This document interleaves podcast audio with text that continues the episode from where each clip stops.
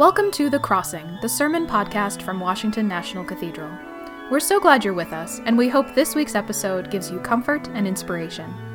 Be sure to check out our other Crossing podcast, Tower Talks, where you can find untold stories from cathedral docents, volunteers, staff, and artists who have each helped make the cathedral into the national treasure we all love. And now, enjoy this week's sermon. Let us pray. Holy God, open our eyes to your presence, open our ears to your call, open our hearts to your love. Amen. Lord, you have been our refuge from generation to generation. Before the mountains were brought forth, or the land and the earth were born, from age to age, you are God. These opening verses of Psalm 90 that relay the greatness and steadfastness of God are right now words of assurance that bring comfort to the heart. What you may not know about Psalm 90 is that it is the only psalm attributed to Moses, suggesting that it is the oldest in the Psalter. And just to give a bit of context, Moses and the people of Israel were in the wilderness. It would be 40 long years before they reached the Promised Land. Almost all of those who were part of the Exodus would die along the way, including Moses' sister Miriam and his brother Aaron. And so Moses begins his song with this sense of home. Lord, you have been our refuge from one generation to another. The New International Version translates it this way: Lord, you have been our dwelling place throughout all generations. But the New Living Translation makes it more direct. Lord, through all generations, you have been our home. So home is not a place at all, but a person.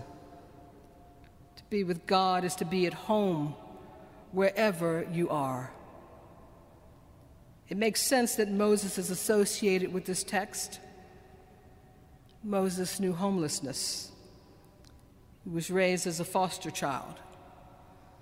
He grew up to become a fugitive from Egyptian law. And he crossed the border to live in the land of Midian as an alien with a past. He lives the rest of his life as a migrant, camping in tents, pulling up stakes, and moving from one spot to the next with the people of Israel. He never makes it to the Promised Land that he's been leading them to. He never makes it to that physical destination. But he is at home in the Lord. And if we think about it, Moses represents many who are most vulnerable in our day, for human experience is constant throughout history. Now, Psalm 90 may sound familiar to many of you because it is often read at funerals. And it's no wonder, given the content. The language is that of someone who is acutely aware of mortality. You sweep us away like a dream. We fade away suddenly like grass. In the morning it is green and flourishes. In the evening it is dried up and withered. The psalmist has grown tired and introspective. Looking back over his life gives him a keen sense of limitation and failure. That, of course, also comes with age. Our memories aren't always heartwarming. They're often filled with regret.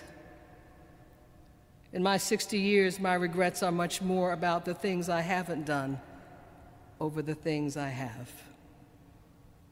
Whatever your regrets, fill in the blank. But being human means having regrets because we live in time and with each other.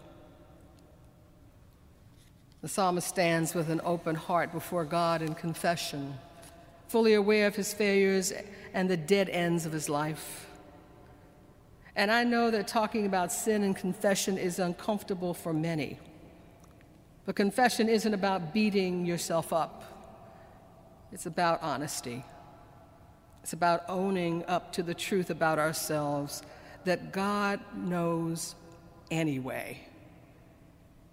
We prayed that in earnest as we started our worship. Almighty God, to you all hearts are open, all desires known, and from you no secrets are hid. Psalm 90 isn't so much a personal prayer, but a corporate one. And I think that's important to point out. The pronouns are all plural. They are about us, our iniquity, our sin. Ancient Israel knew that there was a place for corporate confession.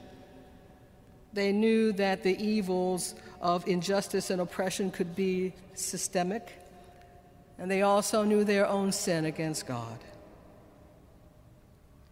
It is not easy for us as Americans to name and claim our societal evils, the sins of our collective history or our present reality. Racism and white privilege, violence, poverty are all deeply rooted in the culture in which we live and breathe. And we are corporately responsible to confess and address these realities of our common life. This is a psalm of corporate confession, but it doesn't just end there. For after confession comes the request of the psalmist, so teach us to number our days, that we may apply our hearts to wisdom. With this request, the psalm turns toward hope. So what is this wisdom? It is being able to discern how our lives are interconnected with God and one another,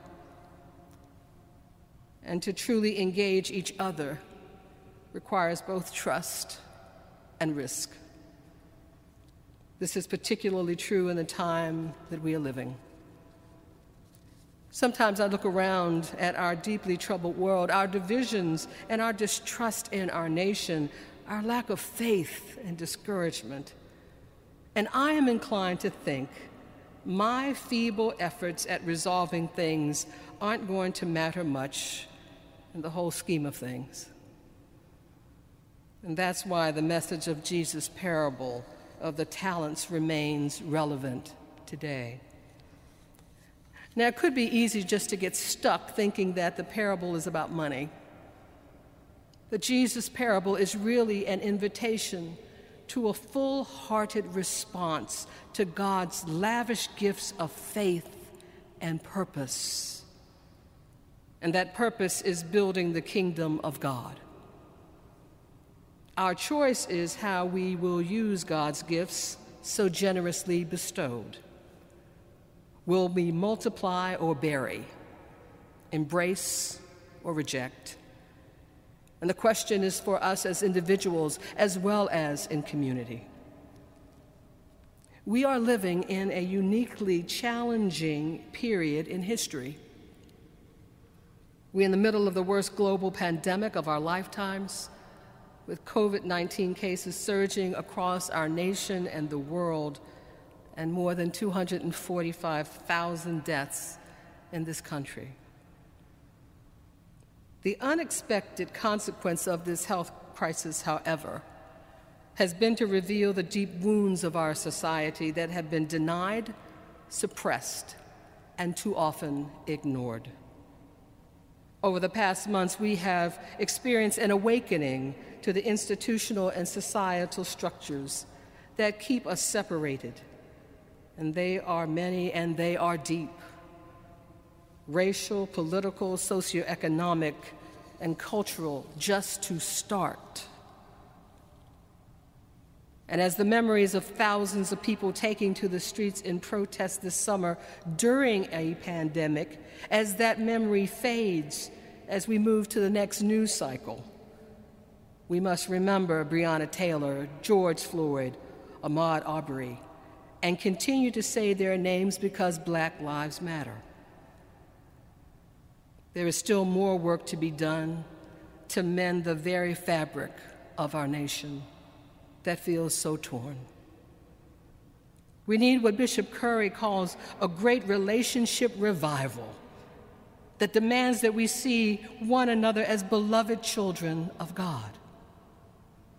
But we can't accomplish this without love, without trust, without vulnerability, without risk.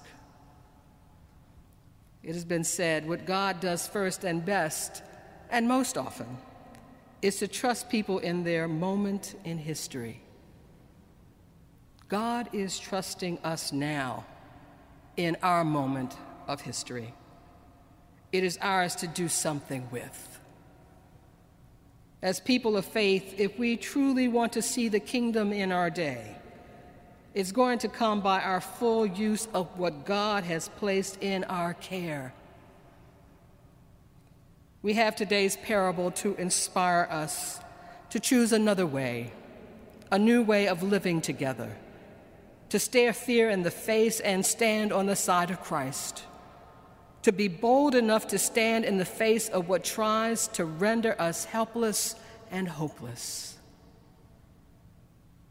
We have not been entrusted with the gospel of Jesus Christ, to treat it as a personal treasure, to place on a shelf for our own comfort. No, now is not the time to deny the power of the gospel. And pretending we don't have that power, by avoiding our responsibility to use that power to help the most vulnerable, to fight for justice, to change the status quo, and to build God's kingdom, that's just not an option. Dear friends, may we not be afraid. In the midst of these uncertain times, God, who is our refuge, our home, God, who is faithful from one generation to another, will empower us for the days before us. Amen.